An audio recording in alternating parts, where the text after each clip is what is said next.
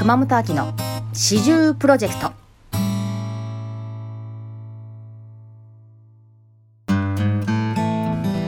はい皆さんこんにちは。熊本秋です。いかがお過ごしでしょうか？なんとなんと緊急事態宣言出てしまいまして私引きこもり生活を行っております。皆さんどうですかね？私ホットヨガに行ってるんですけどホットヨガも緊急事態宣言が出て、えーホットヨガ中でもあの加湿がめちゃくちゃされていてで暑い中普通にしていても暑い中マスクが必須となりましてもう最初やった時はもう本当にえもう顔真っ赤になるし全然無理じゃんと思ってもうホットヨガいけないじゃんってめちゃくちゃ思ったんですけど、まあ、ここは切り替えてもっと息を意識していこう息を深くヨガをやっていこうっていうことを目標にやったらなんかなんだかいつもより汗も出るしとっても気持ちいいリラックスした気持ちになれるなと思って今も何事も自分では変えられないことは切り替えていくことっていうのはすごい重要だなと思っています。そんな感じで過ごしています。四十プロジェクト2人目のゲスト。でございます。えー、ほんまでっか TV モテしぐさでおなじみの重田みゆきさんをお招きして、えー今回お届けしたいと思っています。テレビではたくさん皆さん重田みゆきさんのことを、えーご覧になる方多いと思うんですけれども今もう TikTok でバズりまくってるという その辺の話も聞けたらと思っております。熊本秋の四十プロジェクトそれでは2人目のゲスト重田みゆきさんです。よろしくお願いします。はい、よろしくお願いします。ハッピーニーヤーなんかさっきもね、ちょっとあの前にお話ししたんですけど、結構生活がガラッと変わったということなんですけど、もうほんとね、175度。ほとんどもうですね。全然違う生活。ですよね。はい。もうアジア大学ですよね。うん。で、そうです。アジア大学で、うん、働いてて、うんうんで、ゼミ生が2年生から持ってるから、うんうん2、3、4で、トータル50人いて、MYK、今は50って言って50人。うんうんうんもう、チームで頑張って活動してるのに今年は何一つ、もう日頃はめちゃくちゃみんなで50人ですごい激しく活動してるのに、全然できないでオンラインで授業して、そうですよね。みんな生徒さん会いたがってるでしょ、みゆきさんに。会いたがってる私も。いやーやっぱりなんかあれぐらいこうギュッと私も MYK の審査員ねやらさせていただいたりとかコンテストですよねコンテストの審査員やらせてもらったりとかしたんですけど、もうあれだけこう密にそう。本当に一人一人を指導してらっしゃる姿を私も見て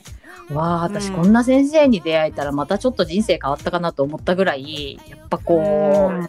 本当に密接にね。うんねえ、もう家族だから MIK は本当。そうですよね。でもね、12月に、あの、コンテストはオンラインでやって、はいはいはい。TikTok ライブで配信したり、LINE ライブで配信したりして、うんなんと MIK 総選挙ライブは東京ドームをいっぱいに埋め尽くす4万8000人以上の方に、はい、あの視聴していただいて見てもらって。えー、すごそうーだからねそういう意味では、うん。いつものようにこう会場でね、うん見てもらっても3400人だから、うん。っていう考えるとまあそういう新しい方式も今はありなのかなっていう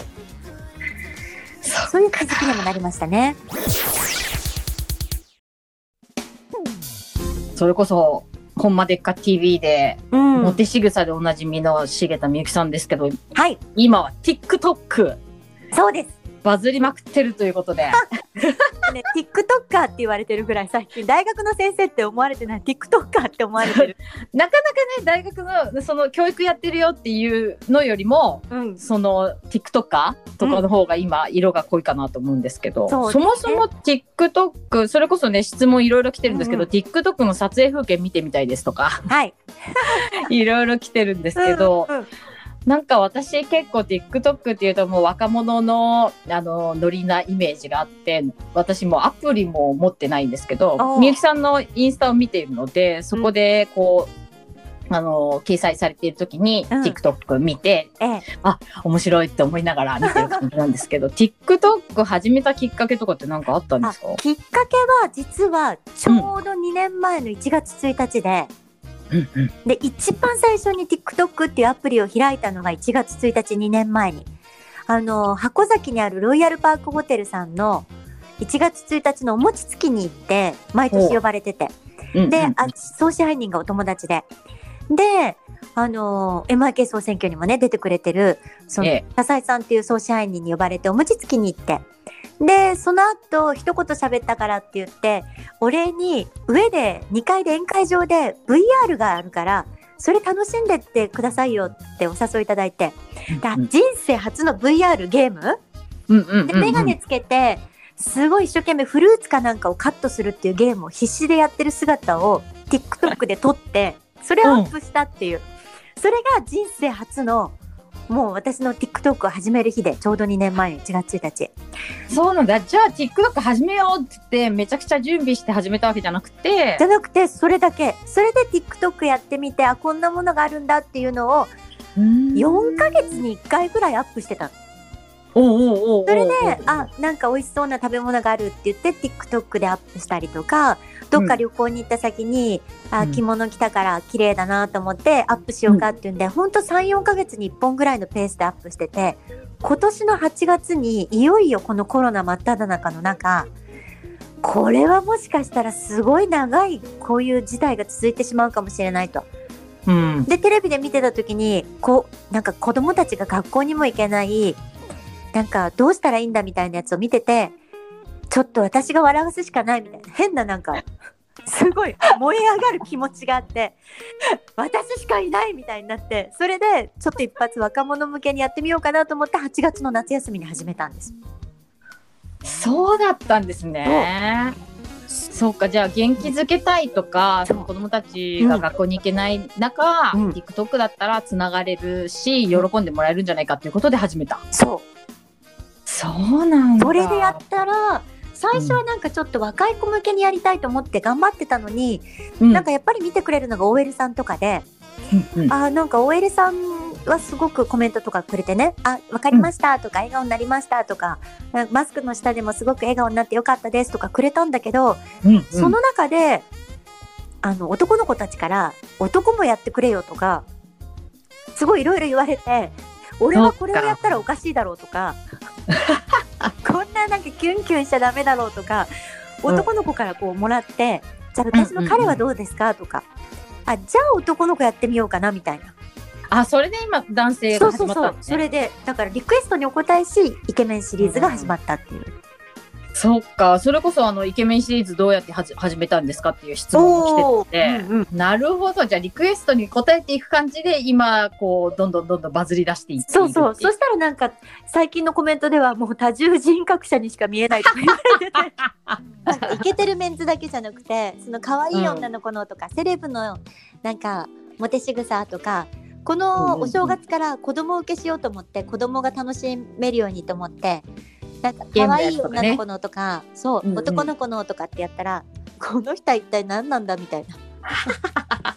一体何なんだみたいな。キャラ多すぎっていうコメントがあるのでちょっと今迷走してます。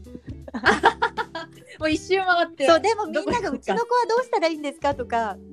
ね、うんうんうちのなんかもうコメントにお答えをしてるからそれによってやってるんだけど、うんそういう感じですね。答えすぎて。答えすぎてもそうそう。う。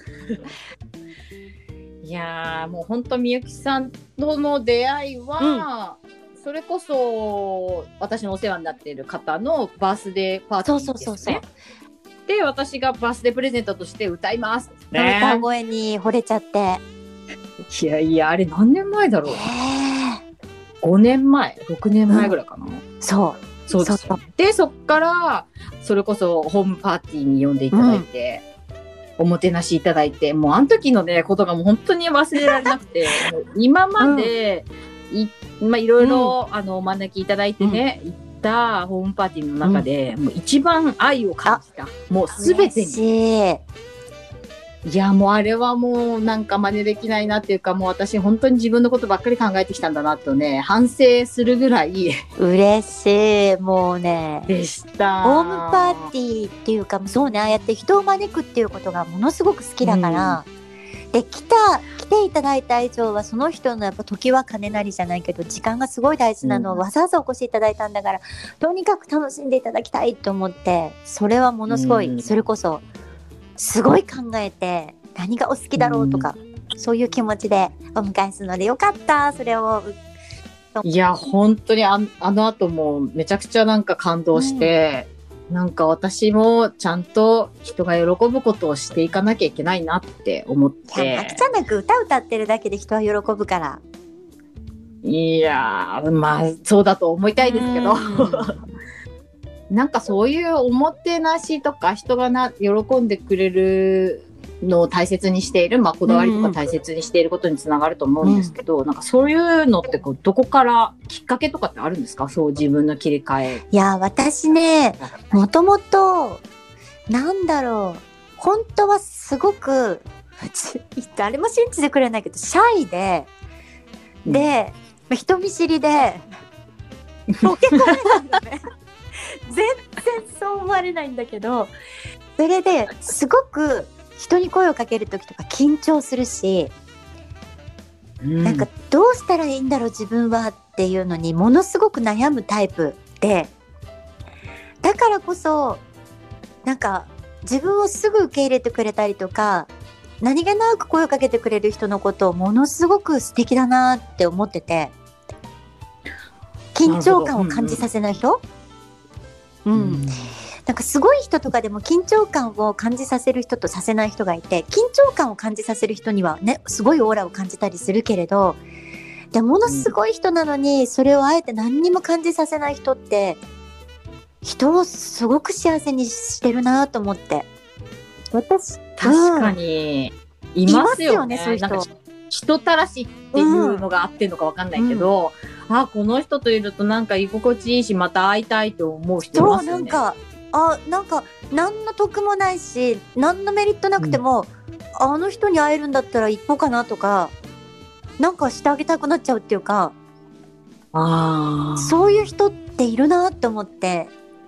いつか私もそういう人になりたいなって思ってそれで年を取ってきたっていう感じかな、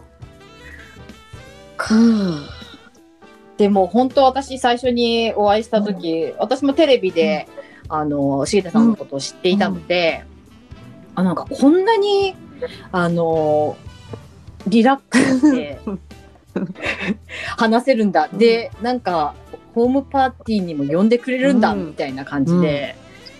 すごいなんかこう今重田さんが言ったように思いまいやした、本当だから多分うん。でもあきちゃんもそうだよね。私はねもう基本的になんか嘘つかれるのもつくのも嫌なんですよ、うん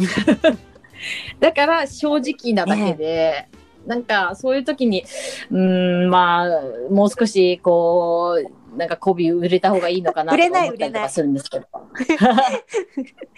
うん、すごく、うん、確かにすごい、あ、正直っていうかなんか、まあ私は歌声に惚れちゃったっていうのもあるけれど、やっぱりステージ立った時のあの貫禄っていうか、こう空気を一瞬で変えちゃうっていう、そういう人ってすごいなって本当思うので尊敬しちゃうから、ああ、こういう魅力を持てる人ってすごいなって本当思いますね。ありがとうございます、うんさすがスタ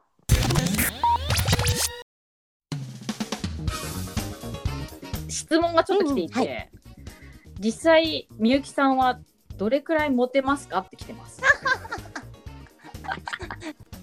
でも結構聞かれるんじゃないですか？モテ仕草こんだけやってて本当にもモテるんですか？あなたはとか言言われませんか？いやもうそれはねみんなが恐れちゃってて。俺狙われてんじゃねえかみたいな。なんかだってそれ私がどれかやっただけで狙ってるみたいでしょだって。だから逆ににテレビ出る前までは全然いくらでも何十連発でもねモテ仕草できるけど今やってたら私お笑い芸人だもん、やってるやってるとか言って。あリアルで見リアルえたぐらいちゃな感じですったら、ねちょっと動画撮っていいですかみたいになっちゃうから。もう私が今本当リアルにそれやっちゃったらもう芸人になっちゃうから逆にできない。そっもかうネタ出たみたいな感じになっちゃってですよね。プライベートって絶対使使ええないい。もう絶対あすごい素敵だなこの人と思ってもうん。いや絶対やっちゃいけないから、そういう目しちゃいけないそういう格好しちゃいけないと思うとすごい変な人になっちゃって挙動そうですよねめちゃくちゃおとなしくなっちゃいますよ挙動ね不審みたいになっちゃって。だからもうねお笑いです。支障をきたしまくりですよね。もうだからねここぞというモテ仕草はネタに出す出さないようにしないとそれやってましたよねってなっちゃうから。日頃使わないやつをそう使わないやつをね。ね自分が本番で使うやつはもう出せない。もうネタになっちゃって、うんうんうん。でも今も何やってもダメですね。うん。もうだ結構出しちゃってます出しからね。ちゃってます。もう100出しましたからね。モテ仕草。テレビだけでも。そうですよねきっかけはテレビにそのモテ仕草としてで出るきっかけっていうのはどういうこれはね面白くて一番最初は私は、あの教育系の「エチカの鏡」っていうテレビに誘われたんですよ、うん。フジテレビのねタモリさんがやってた。でそこで、はいはい。あの一番最初はすごい真剣に真面目な講師としてインプレッショントレーニングっていう私のまあメインでやってる仕事。それをこうトレーニングを東京 MK タクシーさんにするっていう、あのすごいねなんていうのかなものすごい接客がいいタクシー会社で有名なうん。そこのハイヤーの運転手さんとか、タクシーの運転手さんたちにするっていうそういう番組で。でうん。それを見た、まあ、全国の社長さんたちが、この先生呼ぼうみたいな感じで、それで企業研修っていうので、めちゃくちゃヒットして、あそのたったなんです。ねじゃあもう本場でっかデビューじゃなくじゃなて一番の鏡がもううん10年くらい、あ10年以上。ほんまでっかでもう10年なので、超超超真面目なやつ。からそれで、それで、企業研修、研究してて、本出したりなんだしてたら、今度フジテレビのほんまでっか TV のディレクターさんが、あの、リサーチ会社さんかなんかで、この先生面白そうって言って本を、なんか紹介してくれて、私の本を、ディレクターさんに。で、ディレクターさんに面接されて、そのディレクターさんが私にね、聞いたセリフが、先生はこんな本を出されてますけれど、今と同じで実際モテるんですか？って聞かれて。全く同じ 面接興味あるんだ。面接されて実際モテるんですか？ってホテルのラウンジかなんかで言われて。モテたいと思った人にはモテますけどこの人にはモテたくないと思う人にはモテませんって言ったんですよ。なるほど。それで「あそうですか」って「じゃあ僕を落とせますか?」って聞かれたので落としたいと思えば、うん。3秒で落とせますって言ったら合格しちゃったんです。すごい。そうだけれど「えそれはどういう技ですか?」って言った時にモテ仕草をちょこちょこっとこう、面白半分にやったらすごいゲラゲラ笑って 面白すぎるってなって、それで、うん。ちょじゃあテレビ出ましょうかっていうことで出るようになったっていう。そうだったんですね。面白い。面白いんですよ。そうなの